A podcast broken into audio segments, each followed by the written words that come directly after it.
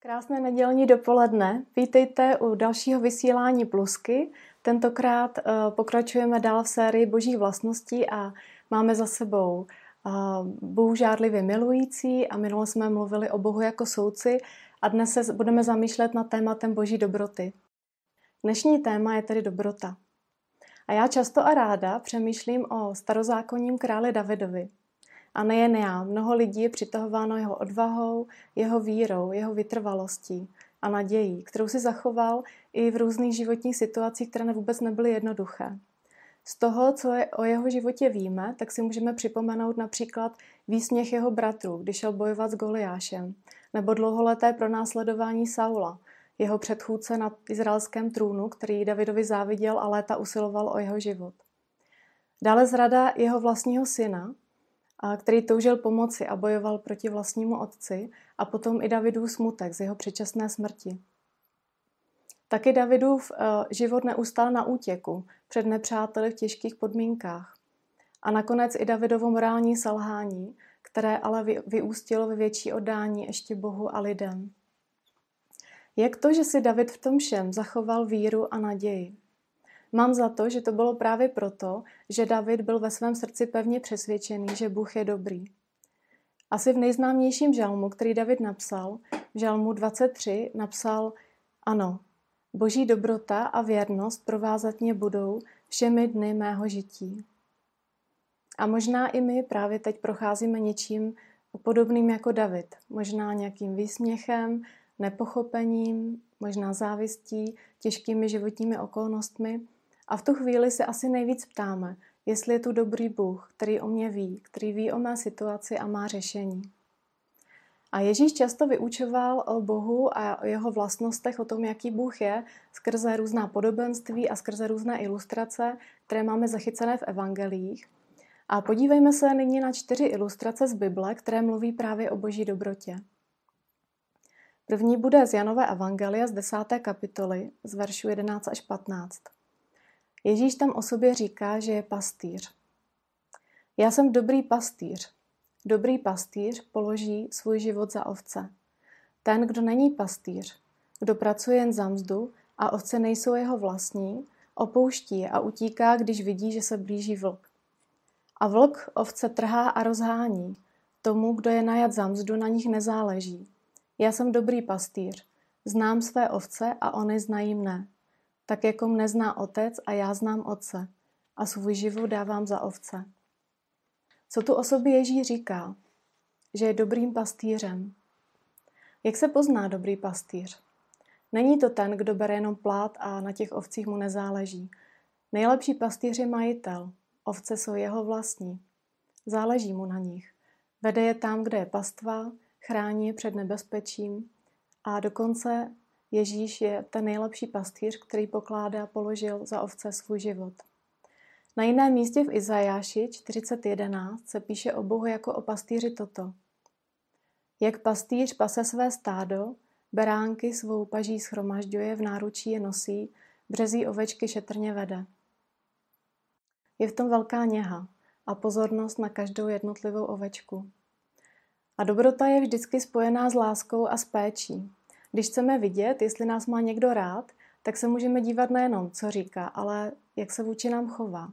Když najdeme třeba ráno na stole toast se šunkou a se sírem, tak si pomyslíme, že nás má někdo rád. A že je to projev něčí dobroty vůči nám. Láska je osobní, protože láska odráží osobu, která projevuje dobrotu. A v tom, jak ta osoba s námi jedná, se projevuje, kým ta osoba je. Ježíš je dobrý pastýř. Tak mi dovolte otázku, jak by se změnil náš život, kdybychom osobně byli přesvědčeni, že jsme v péči dobrého pastýře, který za nás lásky zemřel. Jak by se změnil náš život, kdybychom byli přesvědčeni, že jsme v péči dobrého pastýře, který za nás lásky zemřel. A pojďme se podívat na další ilustraci. Asi všichni jsme někdy slyšeli příběh o ztraceném synu – Někdy se říká o marnotratném synu. Tento příběh je popsaný v Lukášově evangelu v 15. kapitole a čteme tam o mladším synu svého otce, který požádal svého otce o dědictví ještě za otcova života a pak šel do ciziny a všechno tam, je tam napsáno, že rozmařilým způsobem prohýřil. A pak se vrací úplně bez ničeho ve velmi zuboženém stavu a otec ho přijímá. Přijímá ho velkoryse. Nejenom, že nedělá výčitky, ale taky mu na ruku dává prsten, eh, dává mu krásné šaty a uspořádává hostinu z radosti, že tenhle syn se vrátil. Už to samo je šokující a velkolepé. Ale v tom příběhu je ještě další syn, ten starší. A ten celý život pracoval u svého otce, pracoval v jeho stájích, na jeho polích. A ten se dívá na tuhle scénu a vůbec mu to není pochuti. Nemůže to přijmout. Nemůže se smířit s otcovou milostí. A když mu otec přijde domluvit, protože tenhle starší syn odmítne jít na oslavu, tak starší syn reaguje těmito slovy. Tolik let ti už sloužím a nikdy jsem neporušil žádný tvůj příkaz. A mě si nikdy nedal ani kůzle, aby se povyselil se svými přáteli. Ale když přišel tenhle tvůj syn, který s děvkami prohýřil tvé jmění, dal si pro něho zabít vykrmené tele. A otec mu na to říká, synu, ty jsi stále se mnou a všechno, co mám, je tvé. Ale máme proč se veselit a radovat, poněvadž tento tvůj bratr byl mrtev a zase žije, ztratil se a je nalezen. Na první pohled bychom mohli říct, no ten starší bratr má pravdu, to není žádná spravedlnost. Ten mladší syn všechno prohýřil, spronevěřil a teďko by to měl dostat zdarma všechno zpět? Mladší syn vlastně zradil vztah s otcem, když požádal o dědictví ještě za otcova života. Bylo to vlastně stejné, jako kdyby si přál otcovou smrt. Když se ale podíváme na reakci staršího syna, tak co nám to říká o jeho vztahu s otcem? Vlastně taky jako by žádný nebyl. Říká, tolik let jsem ti sloužil, žádný tvůj příkaz jsem neporušil. To zní spíš jako povinnost, než jako vztah. A podívejme se znovu, co mu na to říká otec. Všechno, co mám, je tvé. Ty jsi přeci stále se mnou. A oslovuje ho synu. Ve skutečnosti, jak mladší syn, který nedělal, co měl, tak i ten starší syn, který dělal, co měl, neměli vztah s otcem. Neporozuměli, že otec je miluje a proto chce s nimi sdílit, sdílet všechno, co má. A v obou případech to byl otec, který vykročil k synům. Jak když se mladší syn vracel, tak k němu běžel, což tehdy běžet pro staršího muže byla velká pohana. A když starší syn nešel na oslavu, tak zase otec za ním vychází a domlouvá mu. Dobrota je vždycky spojená s úsilím. Boží dobrota se projevuje v tom, že usiluje o vztah s námi. Pán Bůh chce s námi mít vztah. A tak zase dovolte otázku, jak by se změnil náš život, kdybychom byli pevně přesvědčeni, že Bůh usiluje o vztah s námi? Jak by se změnil náš život, kdybychom byli pevně přesvědčeni, že Bůh usiluje o vztah s námi? A dostáváme se ke třetí ilustraci.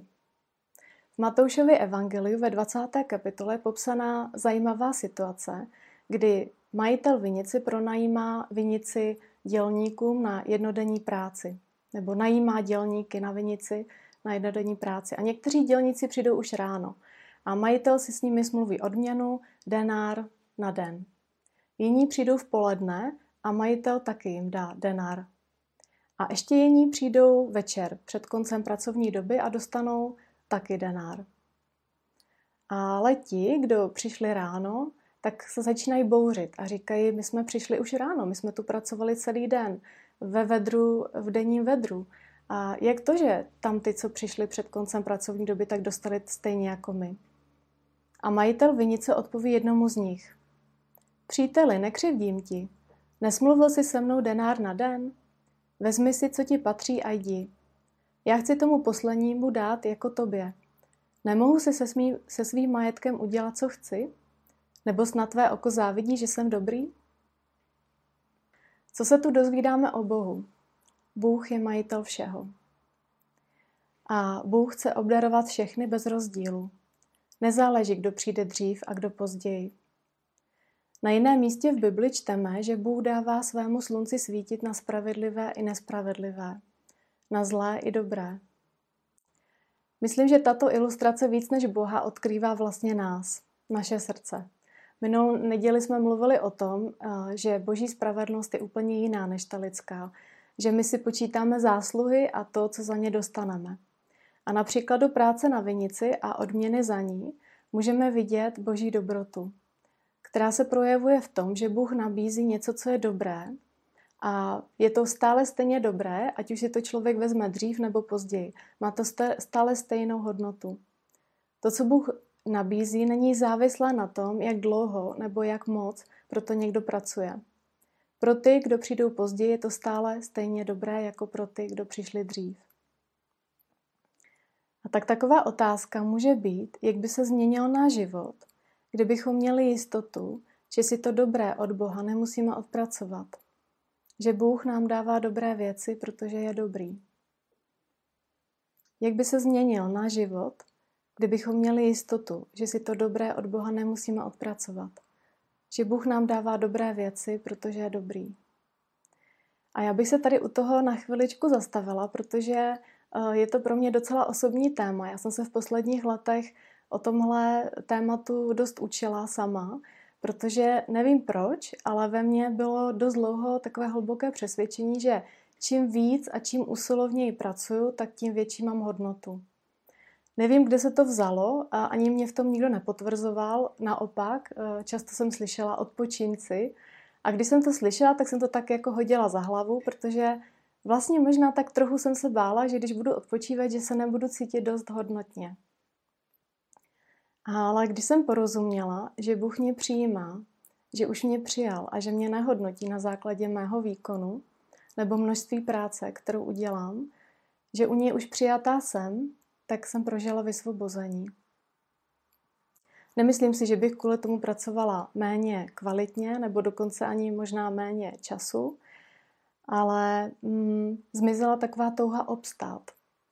A já si myslím, že tahle touha obstát uh, nás může vést až do možná workoholismu, uh, určitě do hněvu a možná i do deprese. Když si ale uvědomíme, že Bůh se na nás dívá s láskou a přijetím, že se nemusíme jeho lásku odpracovat, tak nám to dává úplně novou chuť právě i do práce a do života. A pracujeme líp, myslím, ne proto, že si chceme něco zasloužit, ale protože už právě přijatí jsme. Ne, abychom obstáli, protože už víme, že jsme milovaní. A to je úplně jiný způsob fungování a myslím, že i vlastně úplně jiná kvalita života. A poslední čtvrtá ilustrace se týká boží dobroty jako celku. V Matoušově evangeliu v šesté kapitole Bůh mluví, Ježíš vyučoval o božím zabezpečení našeho života.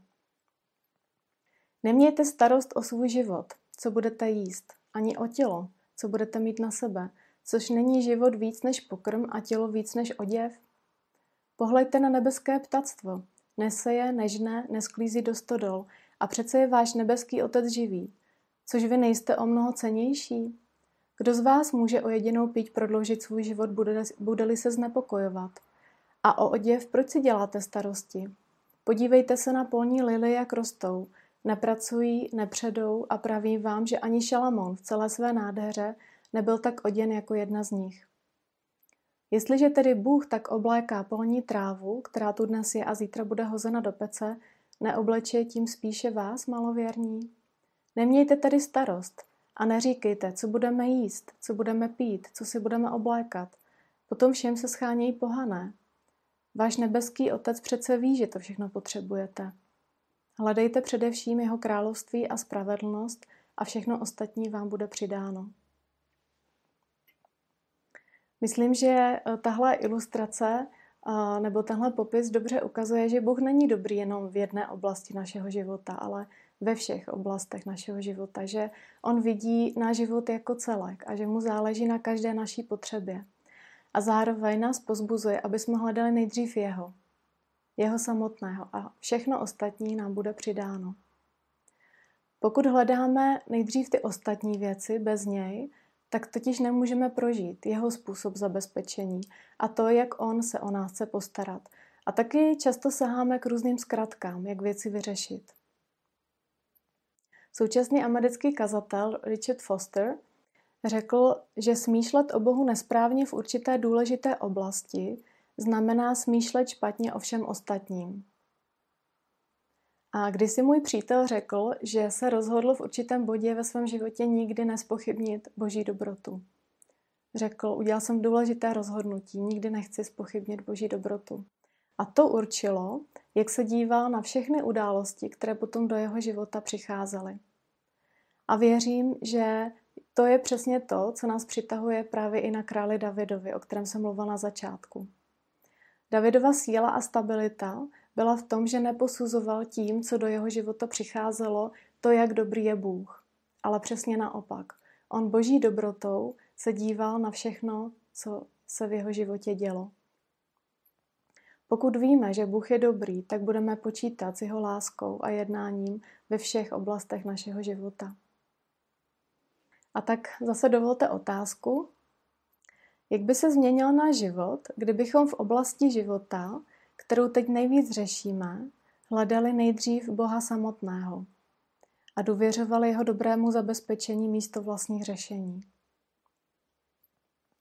Jak by se změnil náš život, kdybychom v té oblasti, kterou nejvíc řešíme, hledali nejprve Boha samotného a důvěřovali jeho dobrému zabezpečení místo vlastních řešení. A dostáváme se pomalu k závěru našeho přemýšlení o boží dobrotě a taky k tomu, proč někdy boží dobrotu nevidíme a neprožíváme. Někdy můžeme o Bohu hodně věcí vědět, můžeme i vědět hodně o boží dobrotě, ale pokud jí osobně neuvěříme, tak nebude mít na náš život vliv. A je to podobné jako jeden bohatý mladík, o kterém čteme v Lukášově evangeliu v 18. kapitole. Tento mladík přišel za Ježíšem a zajímal se o to, jak může mít věčný život. Řekl mu, mistře dobrý, co mám dělat, abych měl podíl na věčném životě? Ježíš mu řekl, proč mi říkáš dobrý? Nikdo není dobrý, jedině Bůh. Přikázání znáš. Nescizoložíš, nezabiješ, nebudeš krást, nevydáš křivé svědectví, cti otce svého i matku. On řekl, to všechno jsem dodržoval od svého mládí. Když to Ježíš uslyšel, řekl mu, jedno ti ještě schází. Prodej všechno, co máš, rozděl chudým a budeš mít poklad v nebi. Pak přijď a následuj mě. On se velice zarmoutil, když to uslyšel, neboť byl velmi bohatý. A chtěl Ježíš, aby ten mladík všechno prodal kvůli tomu, že všichni to takhle máme udělat? Určitě ne. Ale Ježíš věděl, že tento muž má problém s majetkem, že on od toho majetku si vlastně slibuje dobro ve svém životě, že jeho majetek je to, co ho odděluje od toho božího dobra, od toho, co mu chce dát Bůh. Zajímavé je, že tenhle bohatý mladík nazval Ježíše dobrým. A v té době to znamenalo jediné. Ten mladík poznal, že Ježíš je Bůh a že jedině Bůh je dobrý, že skutečně je oddělený od hříchu, je svatý. Takže on se setkal s Bohem, ale to setkání ho nezměnilo. Nemělo to na jeho život vliv. A kromě toho, že odešel smutný, protože si chtěl udržet vlastní představu dobra. A i my si můžeme ponechat vlastní představy o Bohu a neuvěřit tomu, co je pravda. A tehdy nemůžeme uvidět ani prožívat Boží dobrotu. A když stojíme tváří z tvář Boží dobrotě, tak můžeme o sobě zjistit věci, které jsme doteďka neviděli a může nás to překvapit. Můžeme například uvidět, že ve skutečnosti jsme křehcí a zranitelní jako ovce, které potřebují dobrého pastýře. Můžeme se uvidět jako ztracení synové, kteří jsou bez blízkého vztahu s Bohem, daleko od něj, ať už nedělají dobré věci, anebo i dělají dobré věci. A tváří tvář Boží dobrotě můžeme zjistit, že ve skutečnosti se snažíme si Boží dobro v našem životě odpracovat. A také můžeme uvidět, že více důvěřujeme vlastní dobrotě než té Boží a že vlastně místo toho, aby jsme hledali Boha samotného, tak se snažíme zabezpečit se sami a vlastně někdy i děláme takové zkratky. Pokud jsme se uviděli tímhle novým pohledem, tak to je skvělé, protože právě tady se s Bohem můžeme setkat, právě tady můžeme Bohu uvěřit. A co to znamená uvěřit Bohu? Uvěřit znamená rozhodnutí vůle. Znamená to vyhodnotit fakta, která mám, a pokud závěry, které jsem udělal, tak mm, vypovídají o tom, že eh, Bůh je důvěryhodný, že je dobrý, tak eh, podle toho můžu přizpůsobit svoje přemýšlení i svoje jednání. A já osobně, když důvěřuji Bohu ve svém životě, a myslím, že to platí pro všechny, kdo mají tu jistotu, že Bůh je dobrý, tak eh, prožívám svobodu od strachu, protože vím, že jsem v péči toho, kdo mě miluje. Žiju taky víc konstruktivně než obraně. Můžu budovat vztahy, můžu riskovat, protože nemusím se držet úzkostlivě toho, co by mi mělo zajistit bezpečí. Nebojím se o sebe. A když věřím Boží dobrotě, tak je v mém životě radost, protože vztah s Bohem mi dává naplnění a smysl. A taky, když věřím Boží dobrotě, tak je tam úleva od výkonu, protože vím, že Bůh mi chce dát to nejlepší, bez ohledu na to, kolik se zasloužím. Taky méně posuzuju druhé lidi a uh, nemusím jim závidět. Nemusím se starat, kolik toho oni mají a jestli já mám stejně nebo víc nebo míň a jestli si to zaslouží, to, co mají. A nakonec, když jsem si jistá boží dobrotou, tak nemusím sahat k těm zkratkám, o kterých vím, že nejsou pro mě dobré, ale můžu čekat na to boží nejlepší v každé oblasti svého života. A Bůh touží, aby jsme měli jistotu jeho dobroty. A jediný způsob, jaký můžeme vidět a prožívat, je Bohu věřit. A to bych vám moc přála. Ještě pomodlím. Pane, moc ti děkuji za to, že k tobě můžeme přicházet takový, jaký skutečně jsme. Že se nemusíme na nic hrát a nemusíme o sobě vytvářet žádný image a nemusíme se víc snažit, protože ty jsi tady a mm, děkuji za to, že ti můžeme důvěřovat, že každý z nás se proto může rozhodnout. A mm, děkuji, že ty víš o každém jednotlivém srdci, který teďko mm, slyšelo pravdu o tobě a prosím za to, pane, aby si nás k sobě přitáhl, aby jsme mohli prožívat tvoji dobrotu a mít blízký vztah s tebou, ve kterém je plnost a smysl. Amen. Tak vám přeju hezký zbytek neděle.